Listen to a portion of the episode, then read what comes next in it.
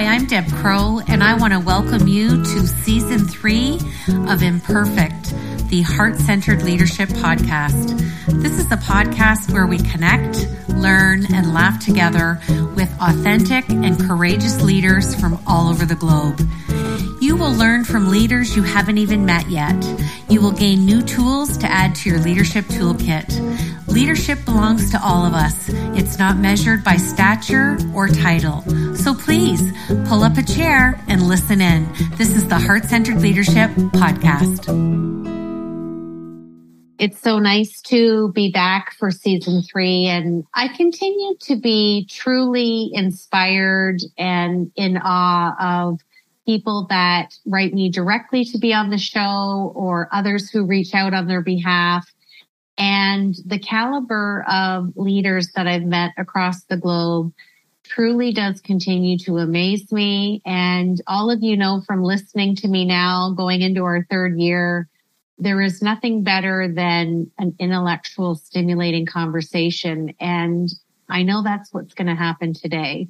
So my guest today is Robin Hills and he's joining us from the UK. And I would love to tell you a little bit about him before we bring him on and start a great conversation, which I hope is full of emotional intelligence mixed with a little imperfection. So Robin has over 35 years of successful commercial and leadership experience and he's worked in a variety of sales and marketing roles with a wide variety of companies from small startups to large multinationals. These include the NHS, major pharmaceutical companies, biotech, universities, charities, finance, and recruitment organizations.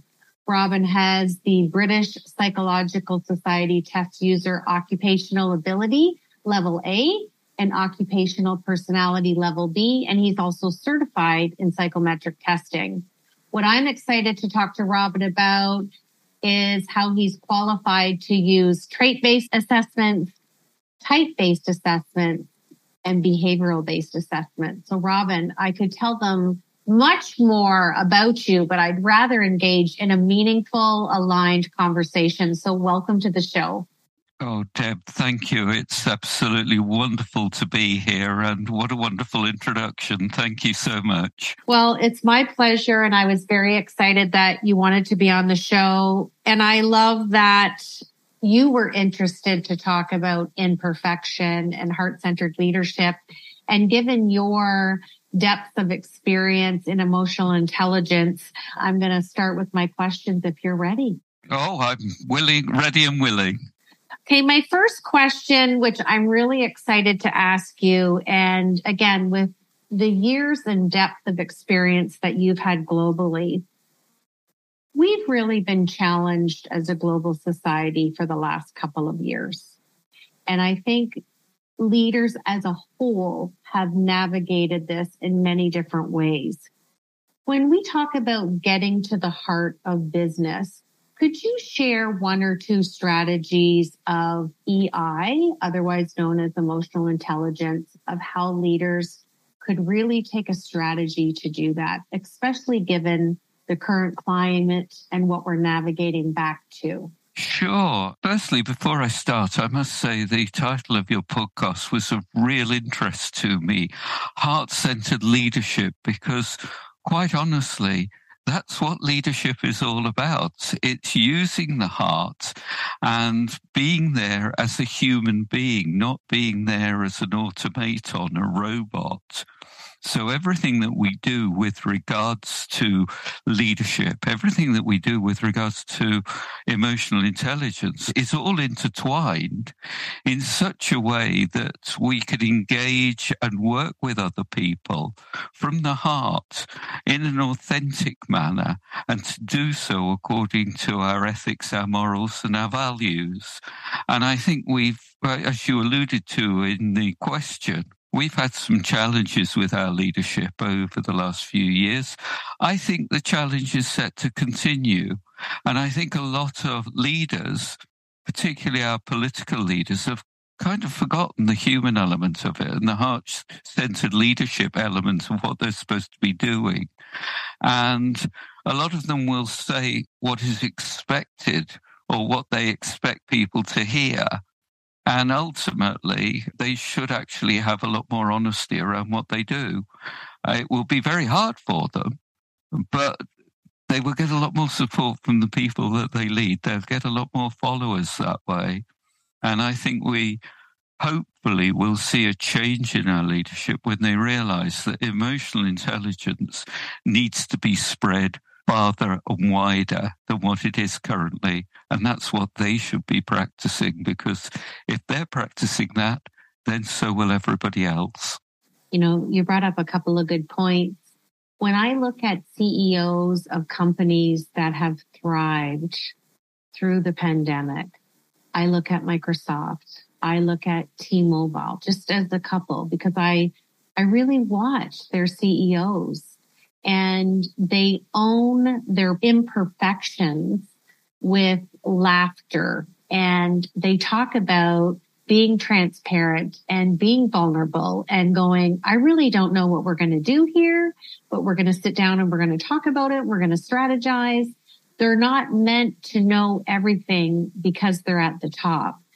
And I think because those specific two CEOs who I like very, very much, I love how they handle themselves in social media. They bring being a people person to a whole new level. And the stature and title doesn't really matter to them because they meet everyone where they're at. And I wish more leaders would adopt this. And, and like you said, in the political, and I think it spills out across many sectors, Robin, don't tell us what we want to hear. Maybe tell us what we don't want to hear, but what your strategy is to kind of turn that around. Yeah, and I, I think one of the core qualities of good leadership that is often forgotten is uh, bringing vulnerability into the workplace. If leaders are prepared and they're confident enough to show that vulnerability, then we will get good heart centered leadership. I think a lot of leaders feel that they get into a leadership position and they should have all the answers. They should be telling people what to do. It's the kind of militaristic focus around leadership that we had 40, 50 years ago. And I think there are still elements of that presence in today's leadership. So good leaders have the ability to be able to understand the emotional climate and to adapt around it. And uh, emotional intelligence is not about being nice. It's not about being kind. It's about doing the right thing. And it's bringing emotions to the surface, whatever they are, and working with them in a positive way. So, good leaders who are capable of showing that vulnerability and saying, Hey, I don't know. I'm upset. I'm unhappy. I'm frightened as much as you are. What we've got to do is to work out how we tackle this issue together. And I'm here to support you. What are your thoughts? What are your ideas? What do you need from me?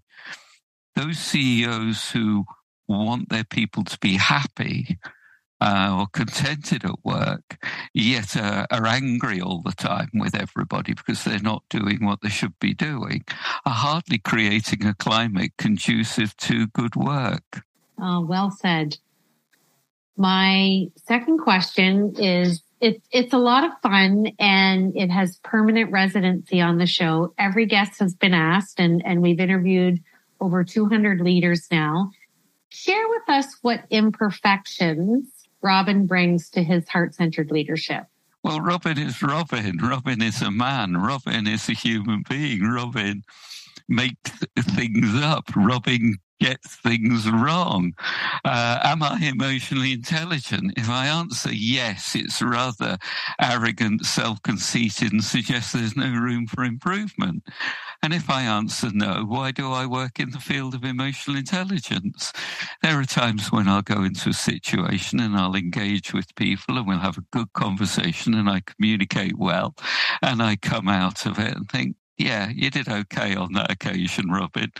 And then there are other times when I go into situations and completely screw up. I, like I say, I'm human like the next person. I think the biggest challenge for me, and I'm still working with this challenge, is being a leader through being a parent. Oh boy, have I got that wrong on many occasions.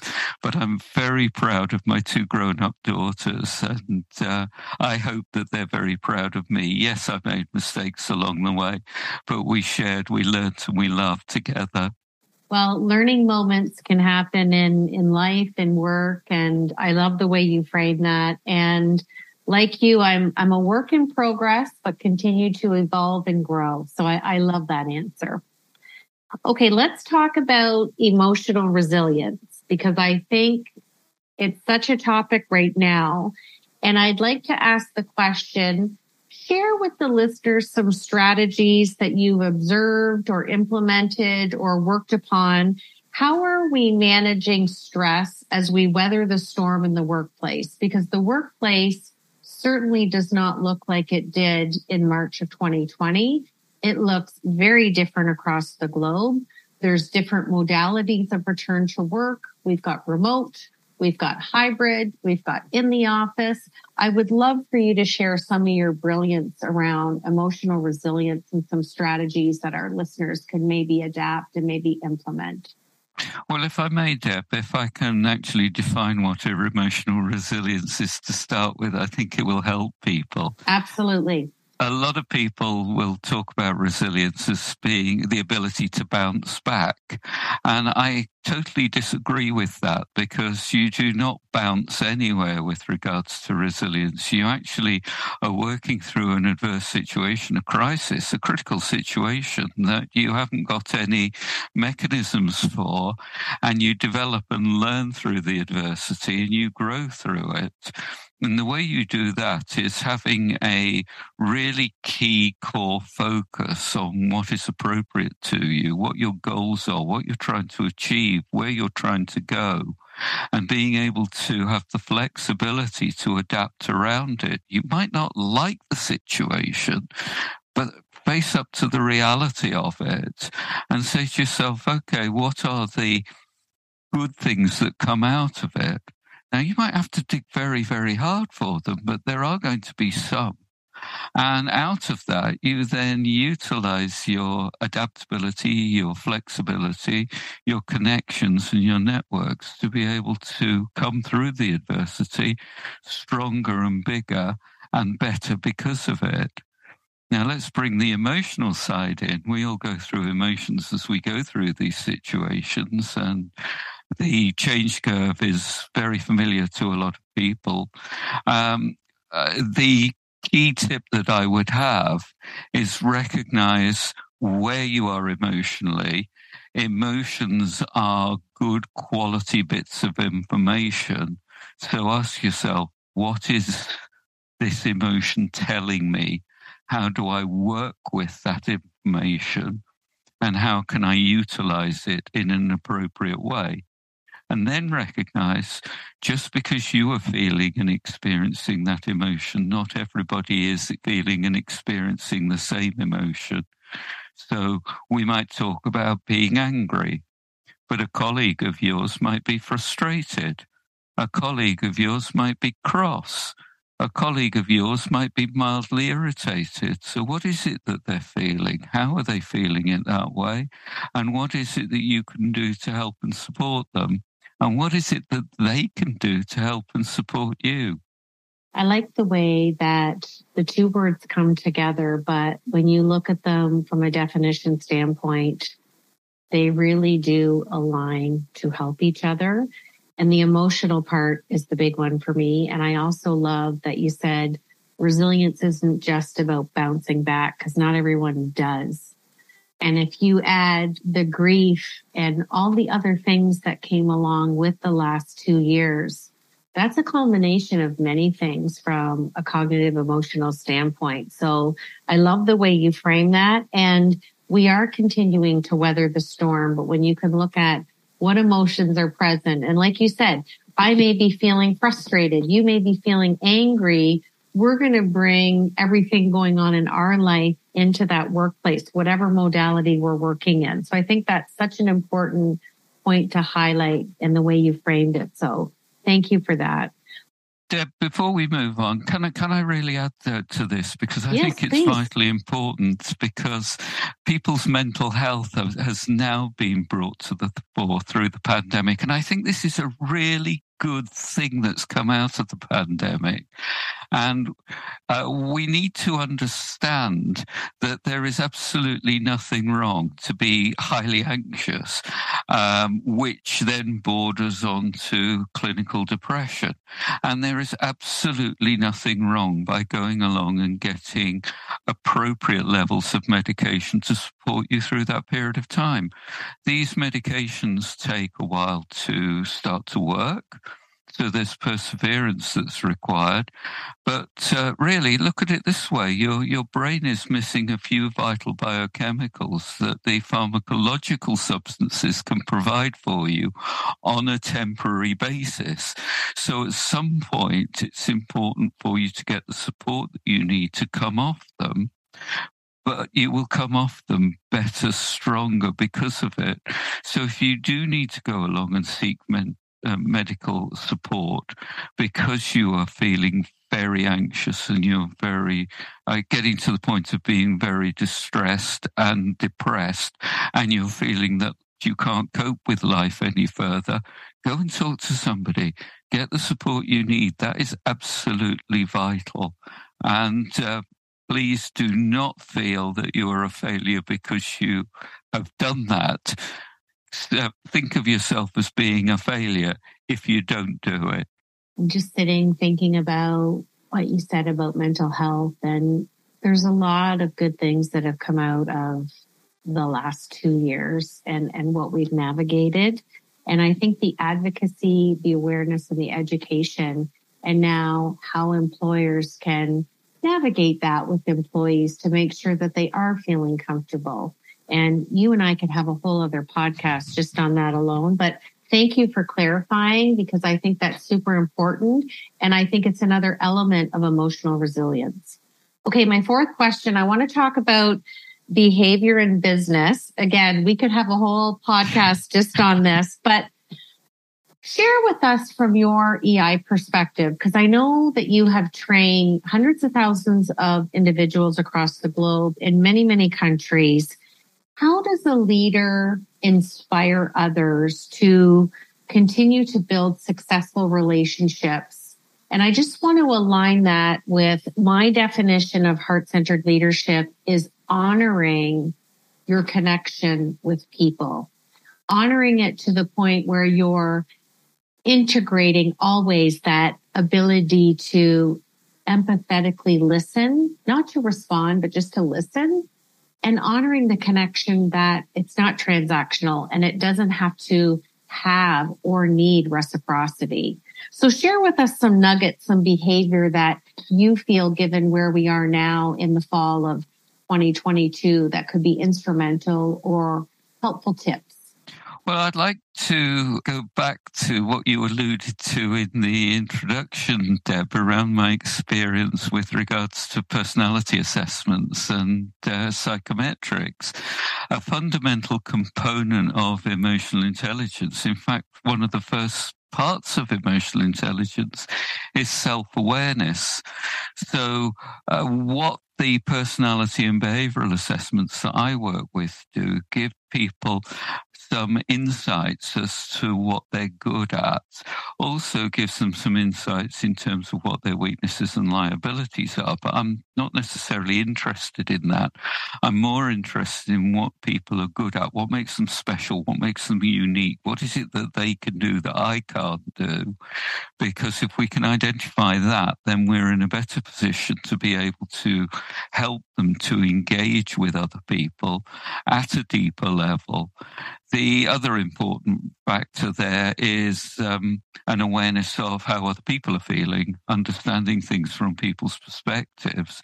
And the psychometrics can give a degree of feedback through that if you're using a good quality 360. But um, as a leader, it's vitally important to have this understanding around how other people are viewing the world how other people are engaging with the world, how other people are emotionally engaging with the world and what it means for them. And in order to do that, you have to learn, first of all, your own reaction to events. And that will give you some ways of supporting other people because the likelihood is they will be feeling and seeing something very, very similar. But it's vitally important to ask the right questions. And then, as you say, to listen, to actively listen, to deeply listen, and to really, truly understand. And I often say to people with uh, when they're looking at empathy, you do not have to agree with the other person. You just have to understand. Ask more questions. What does it mean for you? Why is that so important for you? What is it that you have seen that I haven't been able to see? Help me to understand it more from your perspective. What value do you get from that? And now all of those are, good quality coaching questions. They're good quality open questions. Great to be able to ask them, but more importantly, great to be able to shut up and listen to what's being said. Not only the words, but what's underneath the words and where it comes from, where they come from. I uh, I conducted a, a neat experiment last year with a CEO that I was coaching. He was trying to be a better listener, and we were still on Zoom and Microsoft Teams and all those fun platforms. And I asked him to turn his camera off, and I asked him to close his eyes and listen to his team. And it was a very, very good exercise because it gave him another vantage point to listen. We took away the visual, so his auditory perception was was wide open. And that's actually one of the things he said to me was I could hear the emotion in the words being conveyed by each of my team members. Powerful. It is incredibly powerful. I'm very, very fortunate to be mildly to moderately deaf. I lost my hearing oh, 20, 30, 40 years ago. I didn't know at the time. So I had to learn compensating mechanisms. And people will say to me, You're very good at listening, Robin. I don't think I am, but obviously my body language and the way in which I engage with people comes from the fact that I've had to learn those behaviors. Now, mm-hmm. they've really, really helped me. I'd rather not be deaf, but hey, that's just what I am. So I'm not worried about it because it's giving me this capacity to deeply listen to people. Mm-hmm. And where I'm talking to other people about uh, listening, I'm actually able to kind of demonstrate to them that I'm capable of doing that.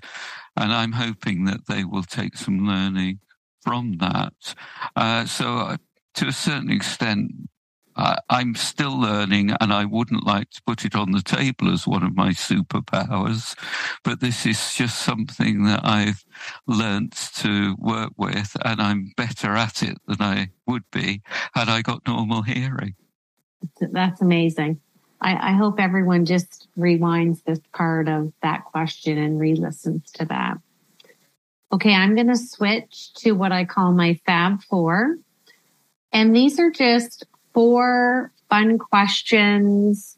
Don't think, let us know what's on top of mind. And the first question is if I asked your family or your friends to describe you in one word, what would the one word be?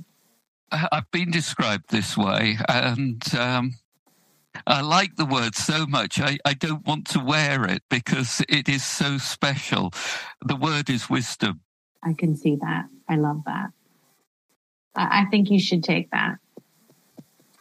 You're on the podcast. What did I say at the beginning? This was going to be a an intellectually stimulating conversation, and, and we're doing just that.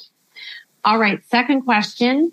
What book have you read that you could share the title and the author, if you can remember, that was really life changing for you and why? I would like to point everyone back to the Seven Habits of Highly Effective People by Stephen Covey. Uh, really, that was a revelation to me back in the mid 90s where some of my managers had used it and they um, brought it forward to us as a team and they imparted his wisdom into us. And uh, I think his wisdom carries on. It is a, a book with some really important messages in it, but they are very very difficult to carry out and maintain on a daily basis. And I think a lot of people will look at them as being very, very simple, think, oh, yeah, yeah, I do that. I do that all the time.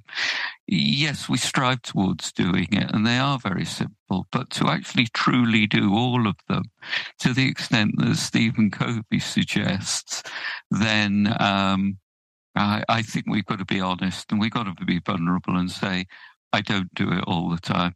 I don't do it as much as I should do. Can I share with you another book that I've read recently? Absolutely. Yeah. I just, I wanted to say to you that that book has actually been mentioned a few times within our 200 leaders. So it shows you how impactful. And yes, if you have a second book, please share. I would like to bring a second book to everybody's attention. This is a wonderful book that I read by uh, a neuro scientist called Richard Davidson, and he wrote a book, The Emotional Life of the Brain, and um, what he has written around emotions and neuroscience has been very, very helpful to me to actually understand it. And I've often quoted parts of it to people, and um, quite a few of them don't like what he has to say because it doesn't fit their world. Uh, let me give you an example. He's done some fMRI scanning on surgeons' brains, and he's found that the pathways between the neocortex, prefrontal cortex at the front of the brain, and the amygdala are very, very, very strong. And what that means is that because of that, they don't have the same capacity for empathy mm-hmm. like everybody else. And rightly so in the role that they do. They have to cut open slabs of meat, living tissue, and they have to dig around in it and work with it. And if you're working with a small child or, or somebody who's just about to die, mm-hmm. they have to have the ability to suppress their emotions. Now, because of this, um, they are often then within the National Health Service put into leadership and management positions where they find it very difficult to lead and manage eh, in a heart centered manner because they do not have empathy. So, whenever I share this research to the National Health Service or to surgeons themselves, I am met with a completely unempathetic um, reaction to it. And they talk to me about evidence based medicine on another level. But when you come along with a piece of evidence that they don't like, they're not prepared to actually say, hmm, that's interesting. Let's go away and think about it. Let's explore it. Let's see if we're utilizing that in the most appropriate way. Well, my my background is in neuroscience. I was a neurotrauma case manager for over two decades. So that is a book that I have not read. So thank you for sharing that because I will definitely be looking into that. And medical people at that level are 30% of my coaching practice. And I can agree to you that they do, I'll say it in a very nice heart centered way. They love to lead with their logical mind because of the work that they do and the emotional mind. They just haven't found a place for it to land in their day to day living. No, and, and, I think we've just got to accept that and uh, take them as we find them. And there's a big, big level of perfectionism and obligation as well. Yes. Um, which is why I call this show imperfect. And it's learning and listening and living and accepting. And I, I love the way you frame that. And that is a great book. Now, before I give you my last question to finish out the show, I just want to say I'm so delighted that our paths have crossed. I had an Irish Nana who was 90% deaf in, in both of her ears and she didn't frame it the same as you, but she learned to to compensate and always enjoyed the cliche of saying to me you've been blessed with two ears for a reason and one mouth. So figure it out right? So mm-hmm. it's very interesting. And i've had clients who had scarlet fever or rheumatic fever as children and have lost hearing. And it's very common that people have hearing loss at different ages.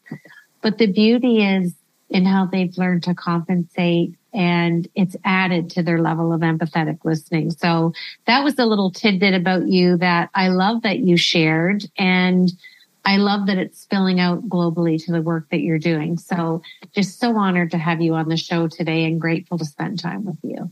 No, my pleasure. I, am also very lucky in that I have the opportunity to go along and mentor a young lad in Bolton. And I've been doing this for about five or six years. I'm on my fifth young lad at the moment. I go through them very quickly. No, I've been working very, very steadily with them. And now I'm on my fifth young lad. And he came along to me. Uh, and when I met him, I didn't realize that he is actually very deaf and he goes to a deaf school. Now, we often talk and share about our deafness, yet uh, he's rather reticent to talk about it because there's this social stigma around it. And it's almost as if he's embarrassed by it. And I, I say to him, look, let's not be embarrassed by it. And some of the things that he has taught me has been phenomenal. They are naughty things, but I will share them with your listeners and yourself because I think they're very valuable when they're used in the right way. Um, when I say he's actually very deaf.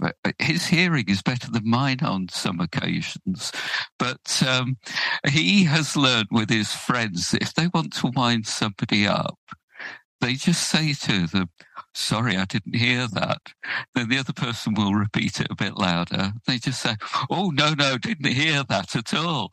And then the person will get very, very angry, very frustrated. No, no, didn't hear that.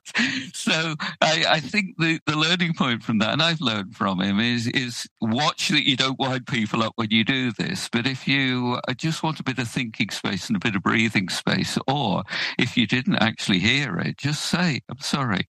I didn't hear it. Can you repeat it?